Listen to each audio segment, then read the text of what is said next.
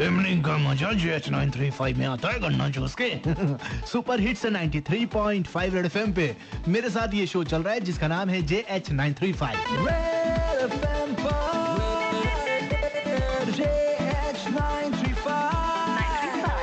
time है तो निकालिए टाइम नहीं है तो भी निकालिए मेरे इस सेगमेंट पर।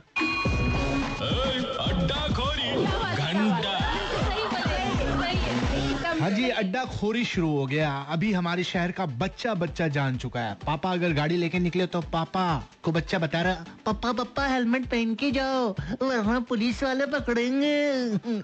गली मोहल्ले मोड़ वोड़ हर जगह डर लगा हुआ है। सब लोगों को लग रहा है कि कब पता नहीं पुलिस वाले गब्बर सिंह बन के आ जाए सामने। अरे हो हेलमेट किधर है रे? किधर है हेलमेट? आ, है ना? हेलमेट का डर बहुत ज़्यादा है, इसलिए मार्केट में हेलमेट खरीदने के लिए लोग जा रहे हैं। ऐसा लग रहा है हेलमेट वालों की दिवाली शुरू हो गई है। बहुत खुश है हेलमेट बेचने वाले। मेरे क्या ऐसे बस कृपा बने रहे हैं पुलिस वालों का।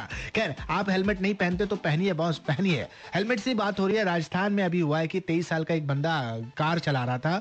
तो कार चलाते हुए गया, पुलिस वाले ने उसे पकड़ा और पकड़कर फाइन काट दिया, चालान काट दिया। तभी बंदे ने पूछा, किस बात के लिए फाइन तो पुलिस वाले ने बोला, ए, चालान देख, चालान।